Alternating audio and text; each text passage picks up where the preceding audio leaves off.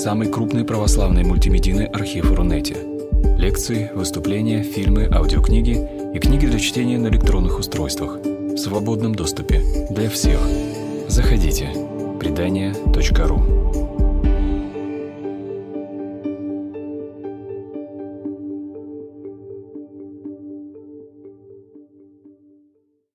зовут Роман Шляхтин. Я историк-византинист. И сегодня я буду вам рассказывать про не самую очевидную, но достаточно забавную тему, а именно про византийский интернет. Ну, интернет здесь понятие условное. Речь идет, конечно, не о каком-то особом протоколе, который был изобретен в Византии. Точнее, действительно речь идет о протоколе, но протокол а, не для беспроводной связи. Протокол для передачи, тоже для передачи информации. Но не с помощью байтов и битов, а с помощью дымных сигналов и огненных сигналов определенного рода. И сеть по передаче этих сигналов, которая существовала на территории современной Турции, более-менее постоянно с 8, там, с 9 считается, по 12 век, я и называю византийским интернетом. Ну, под заголовок лекции, да, как один математик спас империю от арабского нашествия. Про арабское нашествие будет чуть позже. Начнем мы, собственно, с дорог. Когда комфортабельный автобус везет вас по современной Турции, первое, что поражает неподготовленного туриста, это огромная связанность пространства различными линиями коммуникации. Буквально каждый километр земли вокруг городов пронизан какими-то проводами, это постоянно какие-то средства связи, антенны. Всего этого в Турции очень много. Современная Турецкая Республика вкладывает огромные средства в развитие финансовой и информационной инфраструктуры. И это развитие осуществляется как за счет внешних инвестиций, так и за счет государственных вложений в экономику страны. И благодаря этому в Турции в странных местах часто появляются километры новых дорог. Передвижение между основными городами страны сокращается до нескольких часов.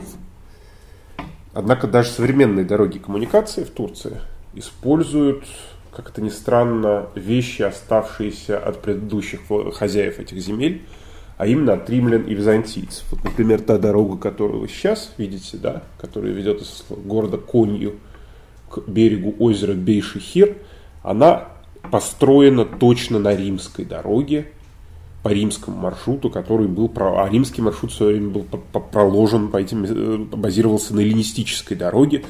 То есть можно сказать больше, с достаточно большой долей уверенности, что вот этой замечательной дороге 2000 лет.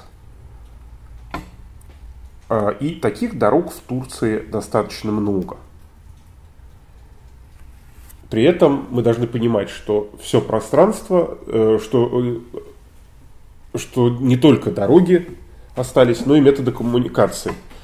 Э, часто даже сейчас используются те же, что и в древности. Ну, правда, с мобильными телефонами стало проще, а так, по моим данным, в той же Анатолии, допустим, в начале 20 века вполне еще использовали дымные сигналы для информации о передаче стат. Ну, перед тем, как, собственно, говорить о дымных сигналах, нам нужно сделать достаточно большой такой рывок в прошлое и понять, откуда они появились. Простите, потому что, конечно, идея использования всяких огненных и дымных устройств, она не нова, скажем так, была для византийцев для, в средние века. Появилась она, эта система впервые считается на Ближнем Востоке, она зафиксирована в Библии, дымные дымовые сигналы, и ее использовали, в общем, армии Ближнего Востока э, с достаточно большой эффективностью. А, но на самом деле э, по-настоящему массово систему дымных сигналов, конечно, стали использовать в Римской империи. Времени упадка и не очень. На пике своего могущества, я напомню, Римская империя простиралась от Аравии до Испании, от Великобритании до Северной Африки. Огромная держава с самым большим населением в древнем мире должна была защищать себя от многочисленных врагов, которые стремились на ее территорию грабежа и нажива. Главной защитой Римской империи была ее армия, на которую, по свидетельству исследователя Ральфа Матисона, уходило больше 70% расходов государственного бюджета. Все мы хорошо с вами знаем про знаменитые римские легионы, которые успешно защищали пространство от Северного моря до Черного и Средиземного. Однако мало кто знает, что успешные действия легионов были бы невозможны без развитой транспортной информационной инфраструктуры. Именно инфраструктура позволила древним римлянам успешно противостоять атакам как хорошо организованных союзов варварских племен, например, галлов или германцев, так и мощным государством Восточного Средиземноморья, например, Парфянскому царству, с которым Римская империя вела то холодную, то горячую войну в течение нескольких веков уже нашей эры. Римская инфраструктура военная базировалась на нескольких составляющих. Главным ее элементом было, возвращаясь к тому, что у нас на экране, знаменитые римские дороги, которые строились по более-менее схожей системе во всех концах огромной империи. Эти дороги вымощены камнями, отличены мильными столбами. Ну, допустим, вот на этой дороге было 5 мильных столбов римских найдено в разных местах камушков э, позволяли людям и животным беспрепятственно и, главное, предсказуемо передвигаться по всему пространству, которое занимал могучий Древний Рим. Древние римляне умели строить так хорошо, что дороги используют до сих пор их не только в Турции, но и в Южной Франции, Испании и Великобритании.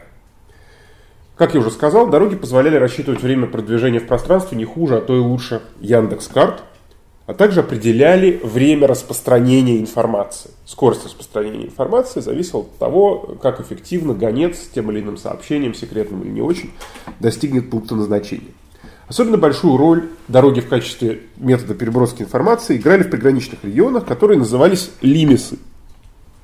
Ну, классический лимис, северогерманский, Существовали еще также лимисы Великобритании, как мы знаем. Существовал огромный совершенно дунайский лимис, который тянулся с территории современной Австрии фактически до устья Дуная в Черном море. А, а также существовали еще несколько менее известных лимисов. Лимис на востоке с, парфи, с парфянским государством по междуречию Тигра и Ефрата. Арабский лимис, соответственно, граница с кочевыми племенами Аравии. И мавританский лимис, то есть граница в Африке. А классический лимес на самом деле появляется достаточно поздно. Потому что, вопреки тому, что ну, часто пишут в учебник, как будто римляне с самого начала возродили все эти вот совершенно огромные системы границ, да, с такими вот замечательными башенками, одну из которых раскопали и построили в Германии. На самом деле, э, все эта история достаточно поздняя, потому что реально выстраивать большие форты с огромными башнями и стали только тогда, когда появилась реальная военная нагрузка на эти самые границы. То есть речь идет скорее про эпоху второго века, третьего века. Э, и в частности, укрепление, массовое строительство укреплений на границе – это эпоха императора Адриана. Он лично объездил половину империи, он постоянно передвигался, он был мобилен, за что его потом даже византийцы хвалили. Потому что мобильность – это вот такое важное свойство правильного императора. Э, так вот, Адриан, собственно, распорядился укрепить границы э, вдоль Дуная, в первую очередь, вот этими башнями, э, которые позволяли даже не столько защищать территорию от варваров, просто потому что, конечно, никогда у Рима не было сил держать там огромные гарнизоны, сколько следить за перемещениями противника, и в случае чего эти перемещения предотвращать и прикрывать э, переправы через реки, допустим. И считается, что именно на этих башнях – именно Дунайском лимисе впервые была разработана сложная достаточно система огненных сигналов, которая позволяла римлянам передавать сообщения часто политической важности а, от одного города к другому, не используя услуги гонцов, да, не рискуя жизнями людей. Вопрос, насколько была развита эта система, как часто она применялась, как долго она функционировала, какие были коды – на эти вопросы у нас ответов нет. И здесь я сразу должен всех разочаровать, что для Византии ответов у нас еще меньше, но тем не менее, если в случае Рима у нас все-таки, э, скажем так, ну, полностью восстановить лимис э, вряд ли удастся и поэкспериментировать нельзя, то в случае Византии локации да, этого самого огненной системы, они телеграфные, сохранились достаточно хорошо. А, вот такая история. В восточной части империи, в отличие от западной, а, с огненными сигналами, судя по всему, в римское время было достаточно плохо все.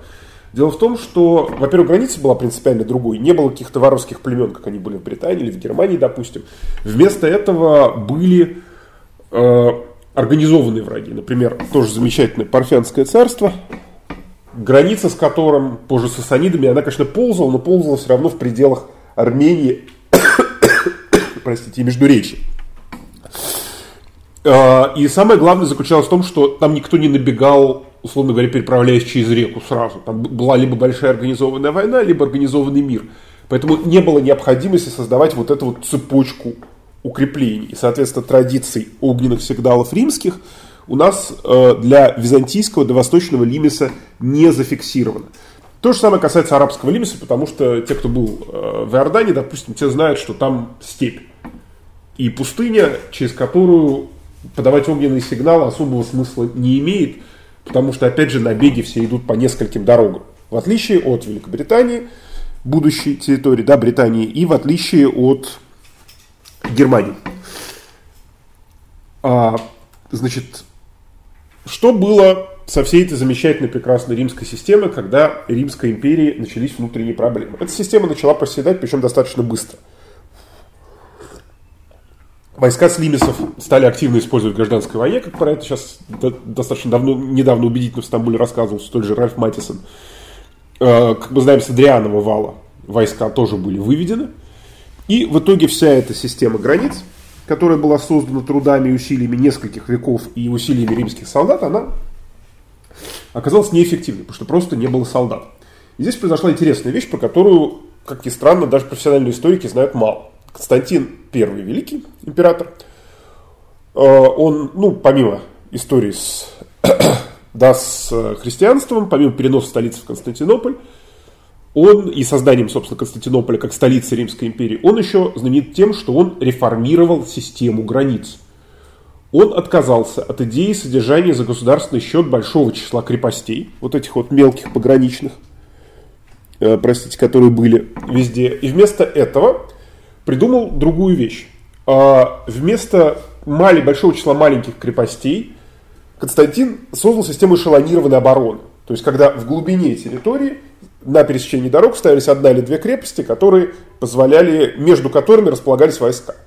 Которые, то есть, э, и которые блокировали путь из э, провинции э, в центр империи. То есть, таким образом, чтобы Э, целью уже не было, там, не знаю, там какая-то экспансия или наблюдение за варварами. Было понятно, что границу все равно прорвут, просто чтобы наиболее эффективно ее оборонять от крупного набега, и имело смысл с точки зрения Константина создавать вот такие вот крупные формации. И это было создано вполне себе успешно. Но проблема, как мы с вами скоро достаточно узнаем, заключалась в том, что э, все это было бы хорошо, но в Западной Римской империи скоро уже границ не было, которых защищать. То есть пока при Константине это все еще держалось, но э, сразу после него, послед, то есть крупные последние постройки римского лимеса, там в той же Венгрии, в Австрии, это тоже Константин Великий. Э, но вскоре после него все это пришло в упадок, и Западной Римской империи не стало. Осталась Восточная Римская империя, у которой было несколько зон лимис. Во-первых, Дунайский лимис против славян, с которым сразу дело не заладилось, потому что держать военных сил, держать границу старую по Дунаю у римлян не было, и они э, делали по Константиновой системе, то есть там было две или три крепости, на которых держались, но ни о какой системе коммуникации между ними данных у нас нет. Ну, а с востока у византийцев были сасаниды, с которыми всегда договаривались, с которыми граница была до километра размеренно. То есть там существуют договоры и существует огромный дипломатический материал. Им занималась и занимается Екатерина Нечаева, такой исследователь очень мощный. И она как раз писала, как там подробно на границе встречались посольства, как все это было. Но, что для нас важно, важно для нас то, что не было необходимости в системе огненной связи на восточной границе. У Восточной Римской империи после падения Запада. А, беда пришла к византийцам, как обычно, внезапно. И, как обычно, откуда не ждали. Потому что э, арабское вторжение изначально в регионы Сирии и Ближнего Востока, оно стало, конечно, для них огромным шоком. Шоком стало не в последнюю очередь потому, что э, империя до этого была измотана мощными войнами – Войны, которые велись э, императором Ираклием, годы правления 575-641, против, э, против персов. Надо сказать, что императору Ираклию противостоял шах Хасров II Парвиз, победоносный, который э, в самом начале правления Ираклия несколько раз прорывал вот эту вот пограничную зону, буферную зону, существовавшую между Сасанидами и Византией, взял Иерусалим, э, вторгся, занял Византийский Египет, чего отродясь не бывало, конечно, и дело кончилось страшным позором для византийцев, потому что персы подошли к Халкидону. Халкидон – это Кадикёй в Стамбуле, это азиатская часть Стамбула. То есть у стен императорского, стен императорского дворца можно было видеть, э, соответственно, персов, которые пришли Константинополь осаждать. К византийцев с севера обрушились авары. И у нас произошла осада Константинополя совместная, персидско-аварская, и это, в которой авары играли главную роль, и это, конечно, было страшно для византийцев, с большим трудом они отбились. И во время противостояния аварам в правлении императора Ираклия, собственно, возникло, как мне кажется, первое такое предвестие вот этого византийского огненного телеграфа. Возникло оно в какой момент? Дело в том, что Константинополь, как мы знаем, был огражден стеной. Первую стену построил Константин Великий, ту часть стены, которую вы видите, которая стоит сейчас, ее построил император Феодосий. Э, и позже достраивали другие императоры. Вот во время а, аварской осады срочно стену подлатали, но стена она огромная. То есть даже основная часть, основная часть, то, что называется по-английски the walls, стены стены, да, это больше пяти километров от Золотого Рога до Мраморного моря. А есть же еще э, участки, которые необходимо удерживать э, вдоль залива Золотого Рога и остальное. Иными словами, Э, так как город осаждали авары не только с суши, но и с моря, славяне в лодках-долбленках принимали участие в этой осаде, про это у нас есть достаточно хорошие, интересные сведения поздних источников, византийцам пришлось координировать оборону города, в том числе и в ночное время. Все население мужское было мобилизовано, все, значит, э, и было созданы э, на стене на самой и в кварталах как раз сеть таких сторожевых постов – с которых мы точно знаем подавались огненные сигналы в случае нападения врага. То есть это еще не вот этот самый замечательный телеграф, но это, по крайней мере, уже какое-то предвестие, точно, система, которая работала в течение полугода и которая позволила, как считается, в том числе успешно э, снять эту осаду. Конечно, еще византийцы говорили про чудо Пресвятой Богородицы, это все имело место быть, про это много пишут, но нам важно понимать здесь то, что вот эта вот идея о том, что можно огнем давать сигнал Э, отражая врага, она появилась как раз при Иракле. Возвращаемся от императора, вместе с императором Ираклием на восток. Император Ираклий разбивает персов в итоге. И э, по Ближнему Востоку катится волна обратно. То есть сначала персы все захватили, теперь византийцы все захватывают. Ираклий э, грабит э, персидские внутренние области, берет персидскую столицу и э, тем самым попадает в кораническую традицию в Коране есть замечательная сура Румы, которая говорит, что румы были побеждены, византийцы, но вот они еще победят. Люди, исповедующие новую религию ислама, люди, почитающие Коран, вышли из рубежей Аравии, и после вот этих блестящих императорских побед в 626 году э, в битве при реке Ермук византийская армия неожиданно и для императора, и для всех вообще потерпела от вот этой новой силы, поражение. Причем поражение страшное. Да, от византийской армии действительно не осталось практически ничего от полевой. Ираклий вынужден был откатиться вместе с измотанными своими остатками частей на север, оставив Сирию и Палестину э, победителем арабам. Вот здесь вот арабская экспансия да, на экране. И буквально за считанные десятилетия весь византийский Ближний Восток с его лимисами, с его старой римской системой дорог, старой римской системой городов оказался арабским. И на, ее, на этой территории возник арабский халифат. Таким образом, у византийцев стала новая задача, им нужно было создавать границу с нуля. Если до этого они жили, в общем, на римском наследии вполне себе успешно, достаточно хорошо, то здесь им пришлось заниматься непривычным делом и выстраивать отношения э, с арабами и в новых для себя условиях, в новых ландшафтах. Пограничная буферная зона возникла в Малой Азии. И э, произошла интересная вещь. С одной стороны, халифат при калифе Умаре э, планировал расширяться. Но э, кусок поглоченной территории был настолько огромный, что необходимо было это все освоить. Необходимо как-то было установить власть и так далее. Поэтому большого мира не было, но э, с одной стороны, с другой стороны, большой войны тоже не было, и арабы опасались того, что Ираклий, который показал уже свою способность оправляться от бед и наносить удары, он и в этот раз э, встанет в стремя и нанесет удар. И возникла впервые буферная зона. Буферная зона между Византией и арабским халифатом. Она проходила, она на самом деле была огромной. Ее не очень видно, сейчас я покажу. Но это та вещь, которую стоит представлять, потому что часто думают, ну, граница двух, вроде бы, халиф, халифат организованное государство, да, Византия организованное государство, и все, по идее, должно быть как у сасанидов. Нет, ничего подобного. Вот здесь вот.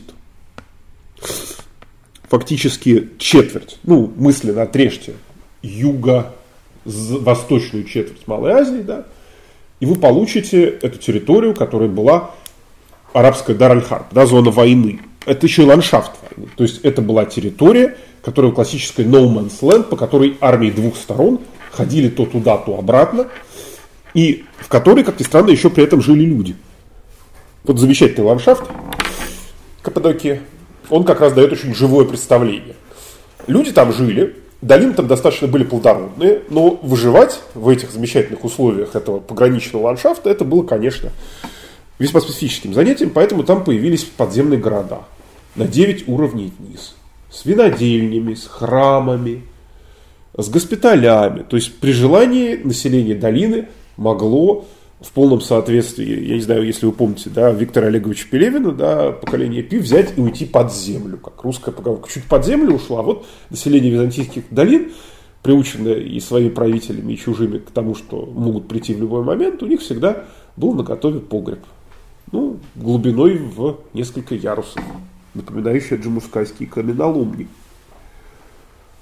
То есть у нас горная полупустыня, разрезанная в нескольких местах дорогами, население которых э, прячется и э, проблема, конечно, в том, что заключалась в том, что долгое время этот буфер не продержался. То есть буфер остался буфером, но арабы поняли, что византийцы никакого ответа после смерти Ираклия, по крайней мере, дать не могут. И в соответствии с э, не то чтобы даже с докриной священной войны, да, мы с вами должны понимать, что вся история про священную войну исламской версии, про э, джихад э, в современном толковании она появилась после крестовых походов, считается, в эпоху крестовых походов. Тут просто была у ранних арабов вполне четкая идея, что с византийцами надо воевать. Потому что византийцы это такой неправильный христианский а, враг. То есть сверх какой-то доктрины специально предусматривающей, там, не знаю, вырезание византийцев, там, уничтожение их всех в Агнии. Ничего подобного не было. Но арабы поняли, что византийцы сопротивляться не могут, что старая система, которая была в Византии, не может работать, и начались постоянные набеги. То есть арабские части проходили эту буферную зону, через которую дороги они знали, и буквально одна за другой по старым римским дорогам э, брали крепость. И здесь э, у нас совершенно потрясающий феномен – который э, описал Джон Холден, великий военный историк Византии, э, в своей новой книге, которая называется The Empire That Wouldn't Die. Империя, которой не было суждено умереть. Вы понимаете, Византия э, после, через век после начала арабских завоеваний, это как ну, государство, которое держится чудом. Потому что арабские армии проходят чуть не ежегодно, и хорошо, если не до Константинополя. Да? Дрелей это там, три часа езды на автобусе от Стамбула современного от Константинополя. Дрелею арабы подходили. Константинополя три раза осаждали. А, Никею они на берегу Асканского озера, замечательный город, осаждали. Вот эти вот стены. И каждый раз только чудо спасало империю, но при этом империя продолжала жить и функционировать. И вот как это произошло? За счет чего это произошло? Ну, у меня а? Нет. У меня на это достаточно простой ответ. Э, во-первых, был суперплан стратегический. Во-вторых, было супер оружие. В-третьих, была супер система коммуникации. Да. А, суперплан а, был следующий. Дело в том, что византийцы фактически придумали специальную систему тотальной мобилизации всего. Так же, как мобилизовывали население города Константинополя в случае осады. А, также мобилизовали и а, все население Малой Азии. То есть, а, фактически, ну не то чтобы система частной собственности полностью была на оставшихся византийских владениях отменена, но э, все земли, которые достаточно большие, которые принадлежали императору, в нескольких регионах, были нарезаны на разделы и отданы воинам, в основном из числа местных жителей, которые в обмен на, эти, на право обработки этой земли своими усилиями или усилиями независимых крестьян обязаны были конно-людно и оружно, как прямо такой формулы не было, но очень похоже, то, что мы читаем в военных трактатах, в нужный момент вставать под знамя э, местного предводителя, присылаемого из Константинополя военного, который назывался стратик, генерал. И вот эти вот области, в которых сидели эти солдаты, они назывались фемы. Это были такие мобилизационные округа. Соответственно, в которых, у каждого из которых была своя маленькая армия. И каждый из которых был обязан в обмен на налоговые льготы поставлять для этой армии местное население еще должно было продовольствие, канаты и так далее. А, что для нас важно? И как это все связано с... Дело в том, что существование вот таких вот местных армий позволяло византийцам уходить от прямой конфронтации с арабами. Когда шла большая бригада, условно говоря, когда шел в набег либо сам калиф, либо кто-то из знатных полководцев – византийское население пряталось, византийская армия небольшая, которая не могла столкнуться с ними в поле, гордо садилась в форт местный, в, в, в одну из крепостей, и в этой крепости пережидал. Потому что обычно, э, нет, они брали крепости, как мы видим, но, скажем так, не каждый год. Часто арабы просто совершали набег и уходили. А вот на обратном пути, или когда арабы уже разойдутся, тогда византийцы выходили из форта и, зная местные дороги и укрепления, наносили по ним удар. Вот такая вот система была создана. Э, на отладку ушло лет 60 и несчитанное количество жизней, конечно, потому что рейды эти продолжались. Но вот эта вот система удержания крепостей, она позволила византийцам вгрызться в землю и в итоге этой земли никому не отдать. А про супероружие э, вы, наверное, э, уже слышали. Про него надо будет, конечно, почитать отдельную лекцию, уж больно зрелищно. Это греческий огонь. Греческий огонь э, был изобретен беженцем, христианином из э, Сирии, который пришел э, в Константинополь и занимался интеллектуальной работой при дворе, в тот момент, когда город в очередной раз осаждал арабский флот, и э, там очень интересное описание. Там говорится, что суда сталкивались носами от Большого дворца, от мыса на Большом дворце до Халкидона, то есть до Кадикея. Там действительно узкое место пролива Босфор, и можно себе представить битву флотов, вот это вот была постоянно.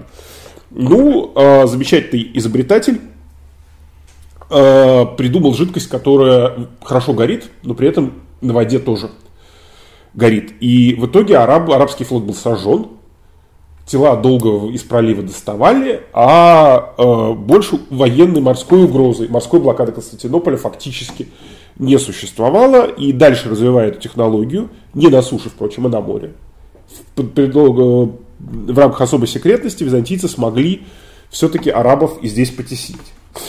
Ну, это про супероружие. Теперь давайте все-таки поговорим о том, кто, как и когда создал византийский интернет. Здесь, по идее, должен быть, наверное, портрет, но портрета нет. Мы не знаем. Так же, как про изобретателя греческого огня, мы не знаем ничего, э, как выглядел, о том, как выглядел человек, придумавший э, систему огненных сигналов. Лев математик его звали. Родился в Константинополе и был армянского происхождения. В Византии это было ругательство. Выходец с Кавказа, московская, это так очень, очень мягко. Ну вот о них там постоянно. То есть там, э, когда император э, Андроник Камнин хочет обругать патриарха, он говорит своим, какой, какой хитро, хитрованный армянин. То есть что-то что там было такое. Ну, вот, вот э, в Лев математике сейчас объясню, почему неоднозначно, но вот неоднозначность во всех источниках начинается с того, что ну вы же понимаете, ну армянин. А, Считается, что, возможно, Лев математик, вот этот вот изобретатель, он э, был родственником патриарха Иоанна Грамматика. И мы должны с вами понимать, что мы говорим про эпоху иконоборцев. Про то, что такое иконоборчество, как оно повлияло. Долго рассуждать э, смысла сейчас нет, это отдельная лекция. Но важно сказать, что для того, чтобы ответить на вот эту арабскую угрозу, на арабский вызов, и в рамках этой системы мобилизации новая византийская династия, Исаврская, э, из императоры из среды как раз вот этих анатолийских солдат, которые отбивали, которые постоянно боролись с арабскими, они э, ввели, приняли для себя иконоборчество.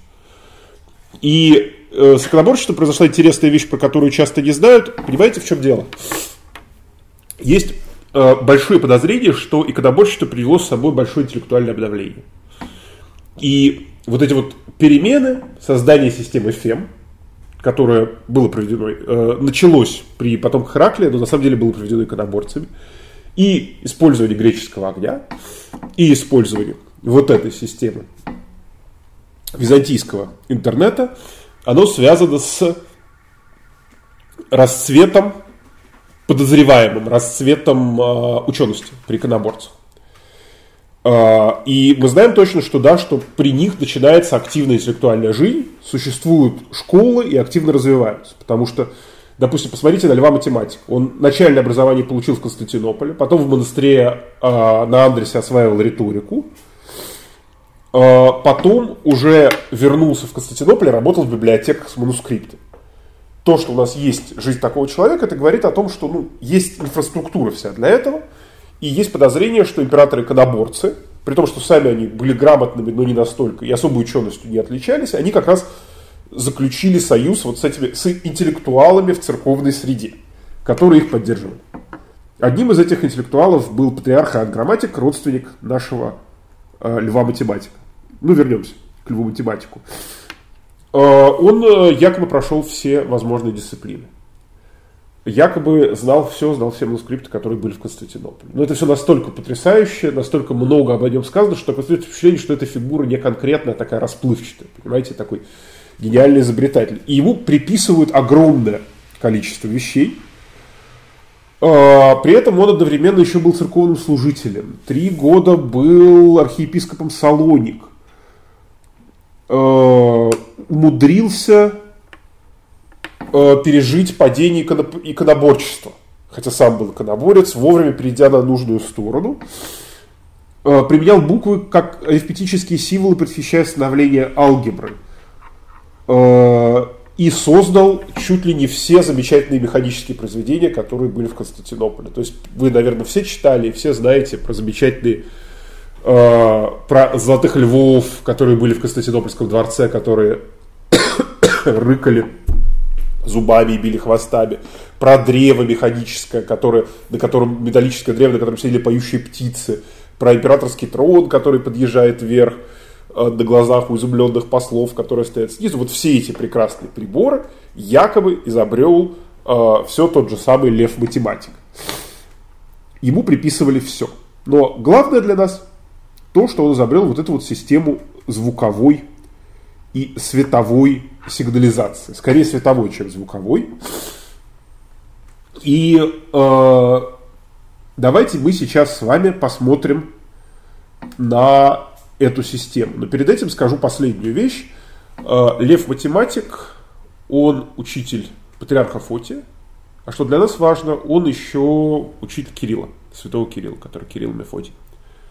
То есть вот такое вот их византийское все, понимаете? И Шнец, и Жнец, и создатель телеграфа, и создатель Львов пишет. Фигура настолько легендарная, что сложно сказать, что здесь правда, что вымысел, но сама по себе фигура, самый масштаб фигуры, он мне симпатичен. Мне кажется, это очень круто, когда есть такой мощный миф про хорошего, правильного интеллектуала, который занимался созданием в том числе и вот этих вот замечательных вещей. Итак, ну, теперь к нашим вышкам и огням. Смотрите, про Фема я вам уже рассказал, как эта система новой мобилизации работает. А, чем эта система, какое, какое слабое это место этой системы?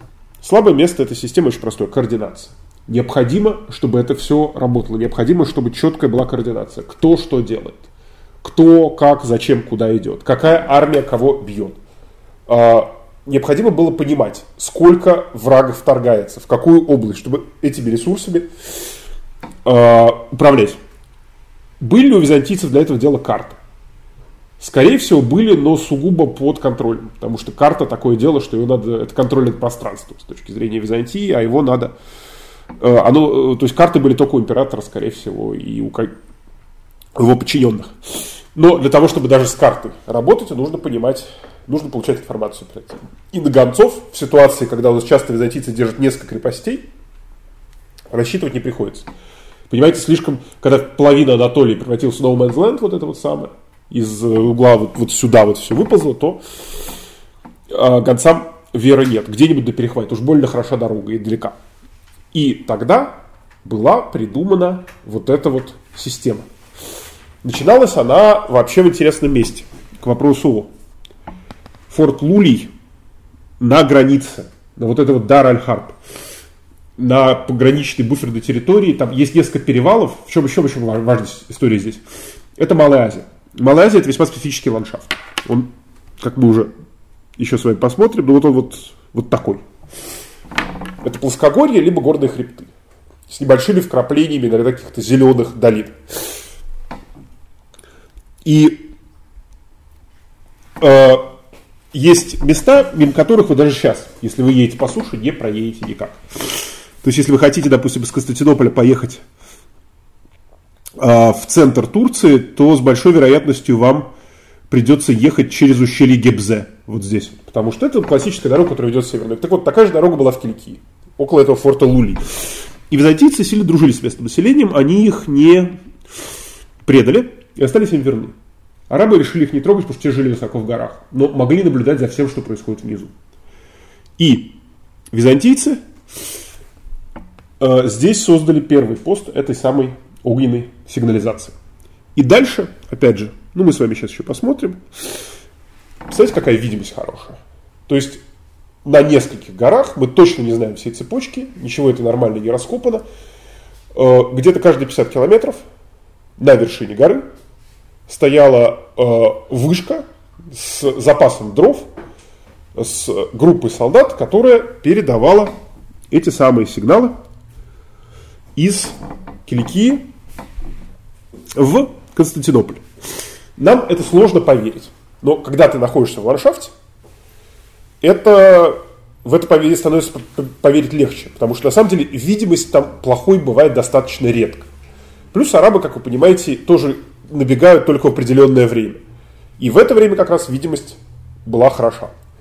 Как это все э, работало? Работало это следующим образом. Э, никакого специального суперкодового режима не было. Но было разное время для разных сообщений. То есть, я не знаю, как они это синхронизировали, да, сверим часы, замечательная фраза. Но считается по источникам, что стояло и в Константинополе, и в форте Лулий огромные водяные клепсидры. Такие часы стояли, которые отмеряли время. Я не знаю, как, как они их синхронизировали. Для меня это загадка остается. Ну, вот такая вот огромная стояли. И определенное количество дымных сигналов в определенный час означало сообщение определенного уровня. То есть такой, я не знаю, WhatsApp какой-то, ну, условно говоря. При этом интересно, что система якобы э, работала не только в одном направлении, но в самом главном направлении, сказать о том, что арабы идут и куда они идут, она работала хорошо. Я не верю в то, что в слова источников о том, что якобы это все всего лишь за, за час. Представляете, да, дистанцию еще раз? От Киликии до Константинополя. Семафорная система за час доносит сообщение. Я так, если честно, не верен. Такого здесь вряд ли есть. Но э, в то, что, допустим, за день сообщение могло дойти, вполне, вполне, я думаю, такое может быть. Вот. Это то, что мы про это знаем. То, что я вам сейчас показываю на экране, это Учхисар, замок, который я уже показывал на первом ландшафте. Э, византийцы использовали высоты для контроля э, за передвижениями противника и для установки этих самых системы сигналов. В чем еще огромный ее плюс, конечно? Плюс в том, что такую вышечку, ну, особенно если она на вершине вот такой замечательной скалы, во-первых, очень тяжело э, захватить. Во-вторых, э, даже если ты ее захватишь и разрушишь, смысла нет никакого, потому что арабы уйдут, тотчас доброе местное население притащит новую кучу дров наверх, и будет снова подавать сигнал. То есть система неубиваемая фактически. Главное здесь поддерживать ее э, в нормальном виде, и э, это удавалось достаточно хорошо. Ну, то есть, еще раз, вот, замечательный анатолийский ландшафт, и мы с вами видим, что даже здесь, в хороший день, это все Каппадокия, видимость ну, километров на 30-40 есть. И даже в Константинополе, Стамбуле, который не, не ассоциируется с какими-то высокими местами, ну, лично я, находясь на стене Большого, Большого дворца, на, на византийских морских стенах, видел горы Вифинии в хорошую погоду. То есть это позволяло, грамотно отлаженная система видимости позволяла все эти сигналы передавать и ночью, и днем. Помимо этого, помимо основного, как мы бы сейчас сказали, оптоволоконного кабеля византийского интернета, да, который шел, существовали еще вторичные, я не знаю, кабеля, кабелята, э, линии передачи связи. Зачем они нужны? Понимаете, информация о том, куда идут арабы, это хорошо. Это правильно и нужно. А вот информация о том, кто их пойдет бить, это тоже очень важно. И часто гонцов отправить, э, это очень, гонцов отправить сложновато. Поэтому э, существовали вторичные линии связи, которые позволяли более-менее эффективно передавать данные в столице ФЕМ, вот этих вот областей мобилизации. Вот. Таким образом, у нас с вами функционирует система, э, известные участки в общей сложности на 800 километров она простиралась. Но у меня есть четкие ощущения после моих собственных исследований в Вифинии, что там еще есть, есть чего смотреть, по крайней мере, там, не знаю, две два места с подозрением на вышки я в этом году нашел в Турции. А, вот. Соответственно, что было с этой системой? Насколько, почему, насколько эта система помогла византийцам? Система византийцам точно помогла по одной простой причине. Ускорение коммуникации и передача информации привело к, э, к тому, что вот эти вот фемные армии стали более четко работать. И сразу же, через несколько лет после ее включения, арабы потерпели несколько крупных поражений. Просто потому, что за счет вот этого, за счет лучшей координации войск, обученной этой самой системе световых сигналов. Э, в итоге в правлении уже упомянутого Михаила III 842-867 годов э, византийцы бьют арабов успешно на тех же территориях, на которых раньше арабы били их, то есть э, доходят до Каппадокии обратно, проходит по вот этим вот всем замечательным ландшафтам, ставят вышки дополнительно телеграфа на горах славного города Никеи, нас на фото. Вот. И проблема заключается только в одном. Телеграф работал хорошо 50 лет, а потом, когда, во-первых, арабские, завоев... арабские набеги сократились, потому что византийцам удалось несколько раз разбить, а во-вторых, потому что византийцы сами совершать мощные набеги на арабов, эта система потихонечку, полигонечку начала приходить, увы, в упадок. Просто по одной простой причине. Понимаете, все мобилизационные меры, они хороши ровно до той поры, пока есть потребность в мобилизации. Как только потребности в мобилизации нет, не очень понятно, зачем поддерживать эти костры на вершинах гор, когда императорская армия доблестно бьет врага, подходит к Антиохии, и вообще э, никто не хочет вспоминать про прошлое. Но, что называется византийцам, так просто от этой системы отказаться не удалось. А, дело в том, что сильно позже, уже не в 9 и веке, а в 11 в Византии случилась новая беда с Востока, тюрки-сельджуки, которые пришли, и в этот раз уже, как, знаете, английское выражение, to stay for good, остаться надолго. Вот они пришли в Анатолию и решили остаться надолго. И здесь уже при Мануиле I Камнине, при Алексее Камнине, при Иоанне Камнине, при императорах византийских XII века, вот эта же система огненной коммуникации, она снова использовалась, все в том же самом замечательном ландшафте, но уже для передачи сообщений на небольшие расстояния, потому что византийская граница, увы, была не в Киликии, а в Вифинии. Там в районе современного города Тапазары, то есть э, в двух-трех часах езды от Стамбула, но все равно для эффективного противодействия тюркам-сельджукам эта система использовалась, и я не знаю, я надеюсь, в будущем может найти несколько вышек которые использовались в этом деле. Вот. После этого, после 12 века, после того, как Византийская империя в 1204 году прекратила существовать, естественно, все эти замечательные огненные затеи э, приказали долго жить, Никейская империя этим заниматься не стала. Э, то же самое можно сказать про империю палеологов, про позднюю Византию. Последние, пожалуй, попытки использовать эту систему, возможно, были на последней византийской границе при реке Сангай. Но это, собственно, все. Вот такая печальная история. Детище льва математика. А теперь, что называется, небольшой бонус. Византия в Гондоре. Отражение интернета византийского «Властелине колец». Последний сюжет, про который я хочу рассказать. Первое, что сказать, что Толкин, Джон Руэлл, поступил в Оксфорд вообще на отделение классической филологии. А значит, для того, чтобы поступить, должен был иметь базовое представление о Византии как таковой, ее литературе, которая продолжала традиции классической эпохи и входила в курс образования. Но есть э, печальный момент, или счастливый для многих нас, он заключается в том, что Толкин на классической филологии не доучился. Он ушел. На романо-германскую, как вы сейчас сказали, точнее просто на германскую. И э, в итоге Оксфорд Толкин закончился степень по английской филологии. И много занимался именно ей, помимо «Властелина колец», он написал большую работу по Беовульфу и другим вещам. Но, при том, что сам он византиистом не был, византийской литературой не занимался, представление о Византии как таковой у него было. Сказать, на чем именно базировалось толкинское представление о Византии, я не знаю, но, скорее всего, он читал труд Гиббон про упадок Римской империи. И в этом труде совершенно точно с одной стороны, Византия была подана очень ругательно, с другой стороны, именно эпоха иконоборчества Гиббона воспринималась позитивно, и про гнидных вершинах холмов Гиббон тоже упомянул. Однако для нас сейчас важен даже здесь именно один конкретный момент, а именно отношение, малоизвестный момент в отношении Толкина к одной из придуманных им стран, Гондору. Дело в том, что э, Гондор, ну, часто изображают как Южной Франции, говорят, что Минастерит базировался на Мишель, но сам Толкин прямо называл Минастерит, столицу Гондора, да, византийским городом. Сходство есть географическое и политическое. Гондор расположен на юго-восточной границе Средиземья.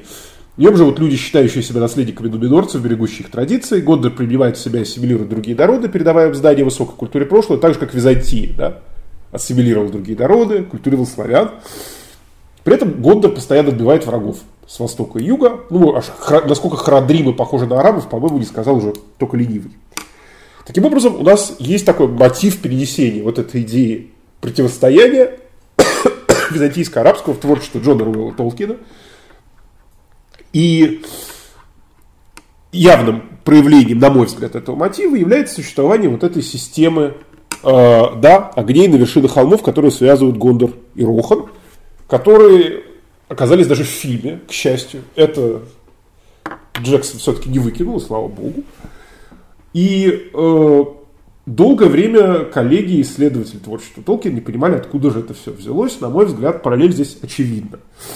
Мы имеем дело, с, э, как часто у Толкина, с принесением одного из мотивов, вот этой вот византийской системы огней на курганах, э, в реалии Средиземья. И, на мой взгляд, если вы помните случай, да, когда эта система применялась, случай большой беды, сигнализация об опасности, все это говорит нам о том, что все это пришло из Византии, конечно, а не откуда-нибудь еще. Сам факт функционирования системы с помощью огненных сигналов э, заставляет нас подозревать о том, что Джон Руэлл Руэлл Толкин все-таки что-то знал. Если не о льве математики, то, по крайней мере, о Византии и системе, которую император Константинополя использовали против арабов. Хорошо бы узнать все-таки, а читал ли он что-то более подробно про эту систему или нет, но это, боюсь, мы не узнаем никогда. Вот. Спасибо вам большое. Можно задавать вопросы.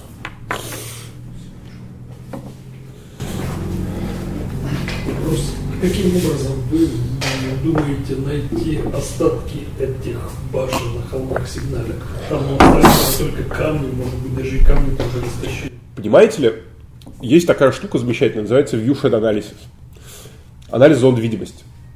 Я ей занимаюсь, потому что я занимался сейчас э, ну, регионом на севере Малой Азии. А, это технология на базе GIS, которая позволяет уточнить видимость с той или иной точки в ландшафте, игнорируя современную застройку. И у меня, по крайней мере, известно два случая, когда ну, я исследую для известных византийских фортов вот эти зоны видимости, обнаружил, что все зоны, три форта видят одно и тот же холм.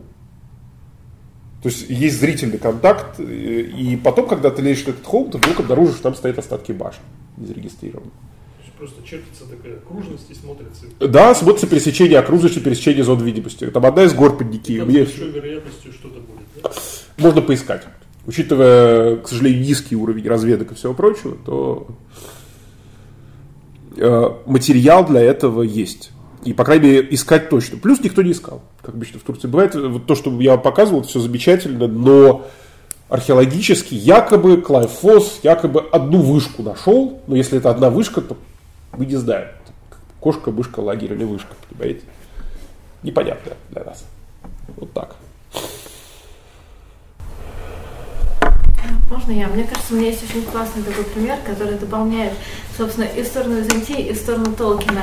А, в одной саге рассказывается о том, что ну, в течение длительного противостояния а, норвежского ярла и а, датского конунга возникла такая ситуация, что Ярл придумал тоже систему огней, которые стояли, представляете себе побережье Норвегии изрезанное, которые стояли вот... А, люди давали сигналы. Да, и давали сигналы, но, значит, с попыткой, ну, может быть, интродуцирования такого византийского обычая, она была крайне неудачна, потому что э, все все время думали, что это вражеские корабли, и начинали подавать сигналы, а так была ложной, потому что это оказывались какие-то другие корабли. В результате, значит, э, Хакон плюнул и перестал обращать внимание на эти огни, и тогда-то пришли настоящие враги, но никто не заметил, потому что никто не обратил внимания на эти огни, потому что они Нет. уже были как-то привычными. Хорошая и, история. может быть, действительно, это, поскольку это конец X века события, записано на несколько веков позже, может быть, действительно, это знакомство. Да, Просто потому, что варяги уже активно в этом противостоянии да, участвуют. Да. Коммуникация идет по пути как раз активно. Из... Я думаю, что это да, что они увидели и, да. и, и решили, о чем бы... получилось, да, это вот как-то не было отлажено. Мне вот интересно, а арабы пытались взломать систему или подать какой-то ложный сигнал, перекупить какой-то, хакнуть интернет? Был, был ли Сноуден, да, а, Византии? А вот авары, упомянутые вами, и современные аварцы, сильно разные. Сильно да, очень, очень, очень сильно разные. История долгая и сложная, но... Вроде товаров и ничего не осталось, да, то есть они уже ассимилировались. Обры? Сгинули яко обры? Да, это повесть временных лет, она в этом плане, она очень кстати, лаконично расставляет все точки над «и». На самом деле очень хороший эпизод про Аварскую осаду. Я сам стал заниматься в контексте этой лекции, надо будет еще посмотреть, потому что я его читал у стихотворное описания всякие, но... Они были каким? Тюркским народом, получается, или Считается, что да. Классическое сочетание тюрок славян, там, болгарский, она потом все, ну, болга, болгарское царство, все, все. Обычно увлекали за собой все народы, которые... Ну, потому что пограбить Константинополь это хорошая идея, а взять Константинополь это, это немыслимо хорошая идея, вы понимаете? Даже если не получится, ну, как, как русские набеги там, ну, очень богатый город. Тем более в, в эпоху арабов, когда в городе и беженцы, и все, и и плюс культурный потенциал. Была отличная идея у Петра Валерьевича Шувалова про то, что э, раз в поколении считалось правильным делом у славян, он там как-то это по археологии показывал, э, сходить в набег на, на Византию, пограбить. Ну, как викингов, чтобы дома не сидеть. Сядем браться на борзых коней, да, да посмотрим синего Бедона. Словия полхуже. Вот. Хорошо, такой вопрос немного не по теме. Да, конечно. Вы упомянули о разгроме византийцев при Ермуке. А по-вашему, в чем вообще секрет такой быстрой арабской экспансии? Они так распространились просто как там, лесной пожар от Аравии до Испании. Они предложили решение сразу многих проблем. Ну, например, каких? Например, когда выбор между Византией и персами, которые ходят катком то туда, то обратно, любви это не прибавляет. А тут есть какая-то новая опция, и вот еще новая религия. И главное, они были открыты к инкорпорации. Византийцы в систему выходцам с Ближнего Востока инкорпорироваться было так. Не всегда легко. Они имели успех и в Африке, и в Испании.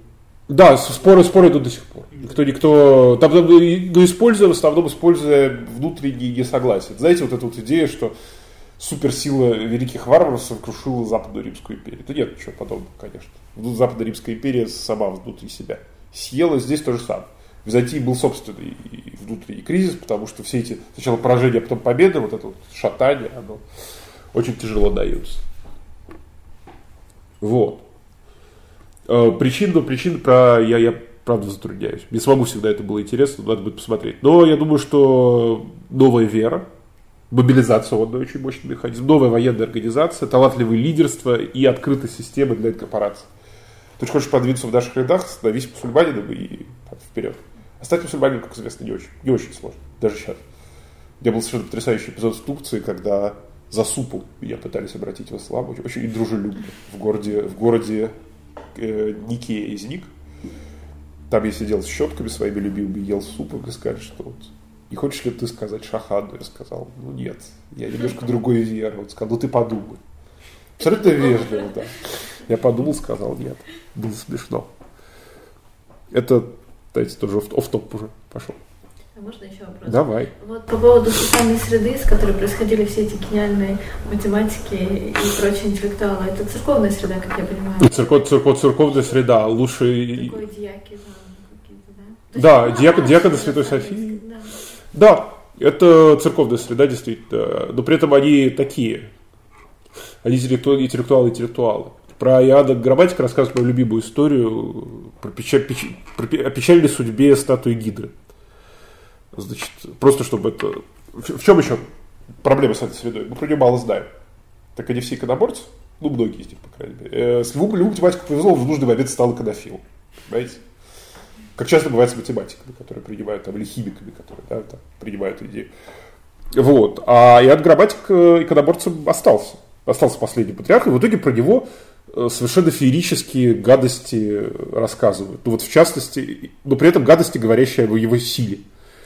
В частности, говорят следующее. Какие-то кочевники очередные обрушились на Византийскую империю в главе с тремя вождями. Иоанн Грамматик думал, что бы с ними сделать. Пошел к своему другу, настоятелю Коноборческого монастыря. И сидели полвечера, потом наняли трех кузнецов, пошли на ипподром. На ипподроме стояла статуя трехголовой гидры. Они, значит, там какое-то хитрое колдунство применили.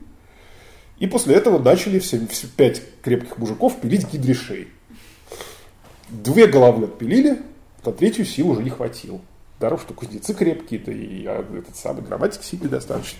Ну, в итоге, на следующий день в Константинополь пришла весть о том, что, значит, двое вождей покончили жизнь самоубийством, а у третьего голова висит на фрагменте шеи, что-то такое. Это то, что про них рассказывали, про эту среду. Это делает ее изучение предельно сложным. А достались легенды, положительные и отрицательные, от, нас нет, до них, от, от них осталось очень мало работ, и иногда, если кому-то сильно повезет, удается найти фрагмент цитату хоть немного. Но византийское, возрождение византийского образования, возвращение византийского образования в том виде, в котором мы его знаем, сейчас можно с, аккуратно, с уверенностью говорить, оно началось вот с этих вот, с этой странной среды, с этой странной эпохи иконоборчества, про которую мы не очень тоже знаем, потому что, ну, понятно, что ересь, понятно, что мы это все в церковь, кто верующий, исповедает торжество православия, но важно то, что а, про эту эпоху мы знаем тоже из уст врагов, а что там было на самом деле, насколько Сколько было иконоборцев, насколько они были влиятельны в интеллектуальной среде, сколько нет, это вопросы открытые.